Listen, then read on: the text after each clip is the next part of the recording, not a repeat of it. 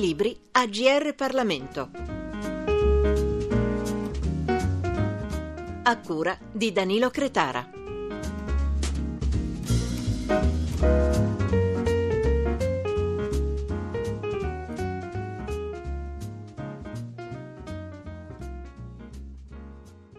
Il libro di cui parliamo oggi è L'altro M S I, i leader mancati per una destra differente, edito da Giubilei Regnani e scritto da Annalisa Terranova, che è nostra ospite. Buongiorno e grazie per essere con noi. Buongiorno a voi.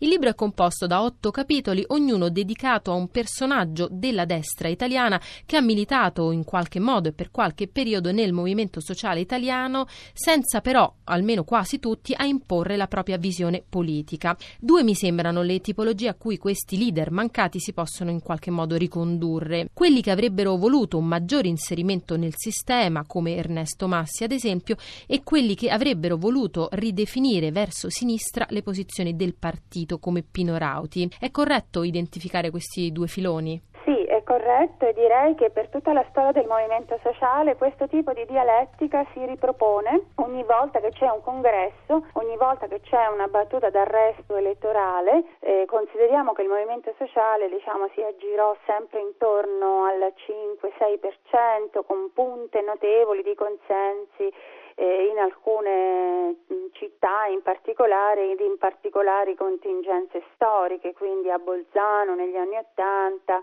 a Catania negli anni settanta, eccetera, ma più o meno la percentuale nazionale è stata sempre questa, quindi intorno al cinque sei per cento. E ehm, questo faceva ritenere ad alcuni esponenti, appunto, del filone cosiddetto entrista, eh, che fa capo appunto ad Ernesto De Marzio, ma anche successivamente a Domenico Mennitti, che viene dalla, dalla sua scuola, Eh, ma anche se non è qui inserito nel libro, a Giuseppe Tatarella. Ecco, questo faceva ritenere che il movimento sociale fosse un partito troppo di nicchia e che quindi bisognasse estendere il consenso e il dialogo, diciamo così, anche alla fetta dell'elettorato moderato di destra, che era deluso dall'avvicinamento alla sinistra della Democrazia Cristiana. E questa era una linea.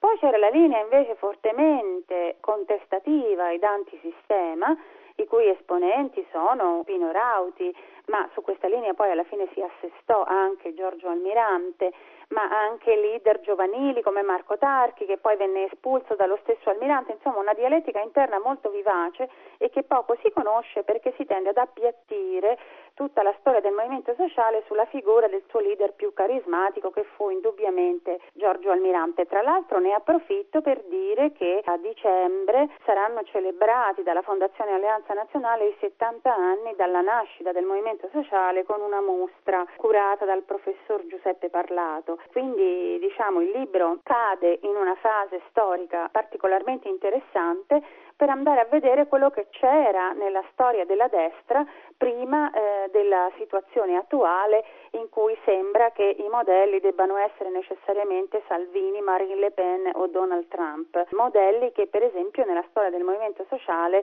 eh, sarebbero stati sicuramente minoritari. Abbiamo citato Pino Rauti, che fu quello che, Fini a parte, è andato probabilmente più vicino al suo scopo, essendo stato, anche se per un breve periodo, anche segretario del movimento sociale italiano.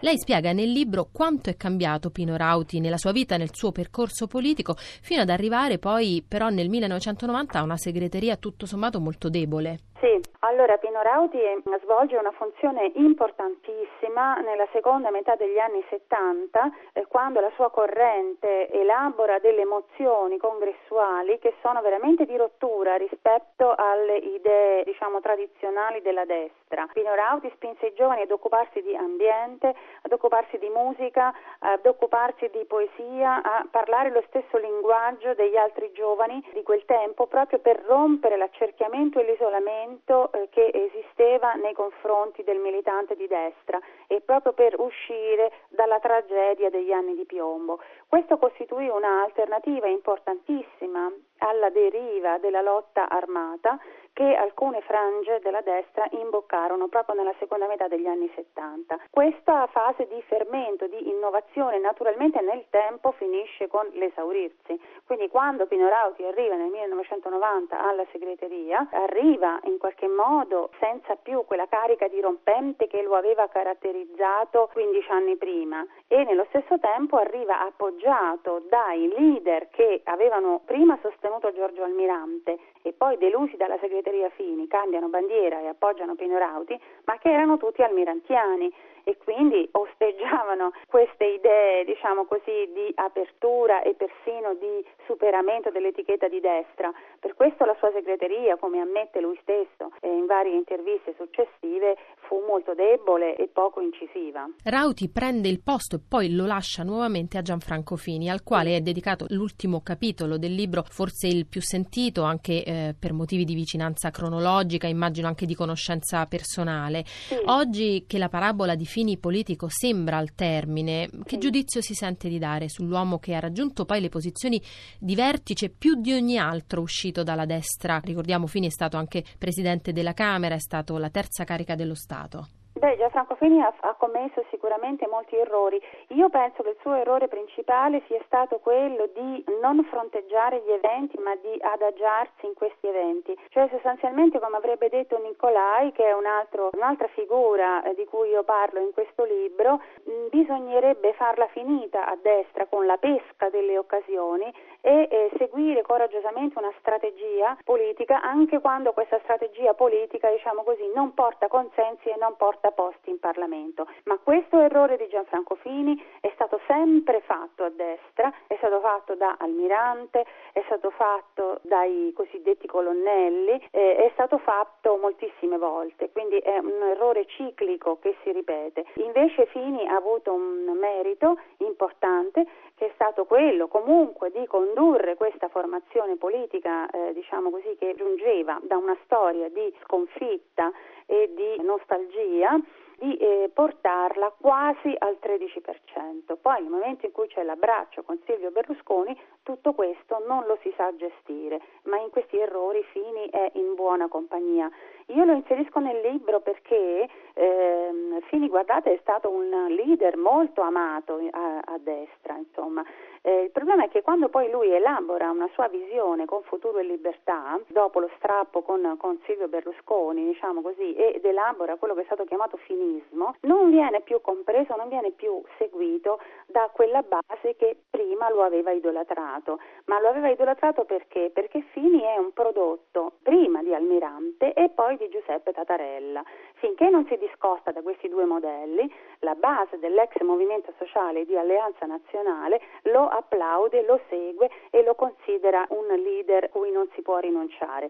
Nel momento in cui Fini si distacca da questi cliché, da questi modelli e cerca di elaborare un pensiero autonomo, non ha la forza per imporlo alla propria gente, non ha la forza per farlo comprendere all'esterno, perché eh, oscilla tra una posizione di destra e una posizione oltre la destra e fa una grande confusione. Tuttavia eh, non gli manca, ecco, da questo punto di vista il coraggio, perché fu lui l'artefice dello strappo che porta al superamento del Movimento Sociale e alla nascita di Alleanza Nazionale nel millenovecentonovantacinque, e poi lo strappo da Berlusconi in tempi in cui sfidare Berlusconi significava anche perdere prerogative politiche e perdere potere, perché eh, noi vediamo che poi c'è stata una corsa a, invece nel centrodestra a criticare Berlusconi e a dire che doveva essere superato, quando eh, diciamo così Berlusconi oggettivamente ha cominciato a perdere le sue qualità carismatiche ed anche il suo appeal elettorale.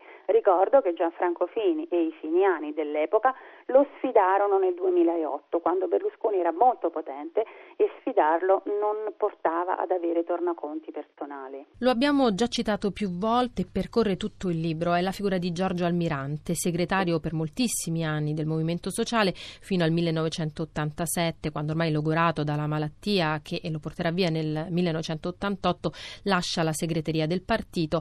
È una figura che però dal suo libro sembra aver fatto più male che bene a questo partito, quasi coltivando più il culto di se stesso che in realtà gli interessi del partito. No, diciamo che ha fatto sia errori anche lui, sia cose importanti e positive per questo partito.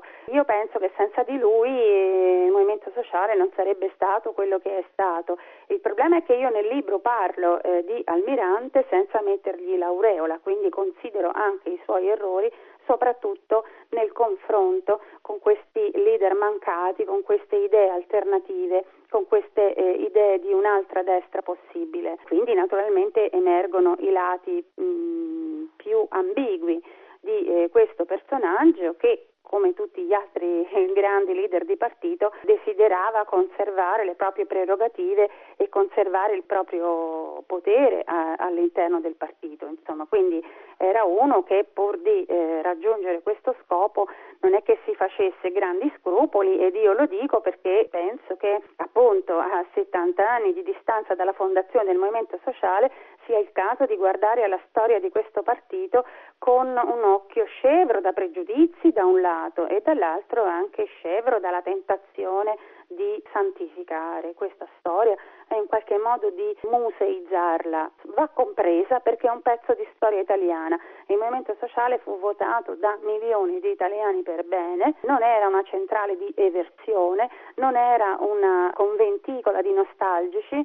Eh, sarebbe ora di guardare alla storia di questo partito come a un pezzo della storia di questo paese e, e ai suoi leader con quelli che furono i loro difetti e i loro pregi. Almirante non deve fare eccezione perché fu il leader più amato. Almirante, quando si rese conto di non riuscire più a governare il partito e soprattutto il mondo giovanile, reagì anche con le espulsioni, come nel caso di Marco Tarchi, quello che leggendo il suo libro mi è sembrato il più eretico, il più rivoluzionario tra i leader mancati che lei analizza.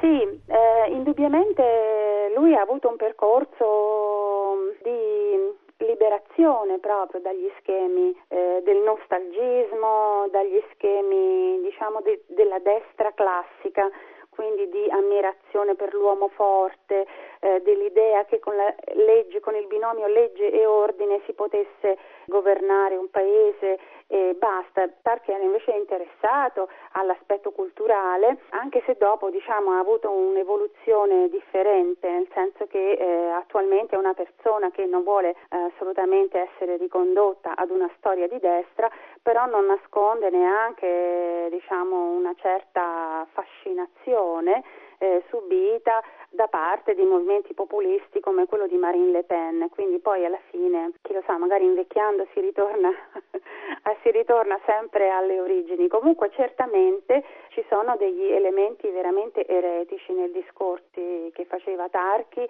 eh, nei giornali a cui diede vita, in particolare il giornale satirico La Voce della Fogna, dove vennero messi alla berlina i dirigenti del Movimento Sociale eh, in un articolo satirico, peraltro non scritto da Marco Tarchi ma scritto da un giornalista che si chiama Stelio Solinas, che all'epoca appunto anche lui eh, faceva parte dell'area della destra. Per questo venne espulso, cioè questo eh, fu preso a pretesto per espellere Tarchi. Però voglio dire che Tarchi faceva parte della mh, corrente di Pino Rauti, ma Pino Rauti non lo difese e in accordo con Giorgio Almirante sacrificò la testa di questo promettente leader giovanile, rientrando poi in segreteria, e quindi in qualche modo fu sancita una tregua tra i due, tra Almirante e Rauti. Il capro espiatorio fu eh, il povero Marco Tarchi, che da allora appunto ha preso altre strade, fa il docente universitario, guarda da studioso ai fenomeni della destra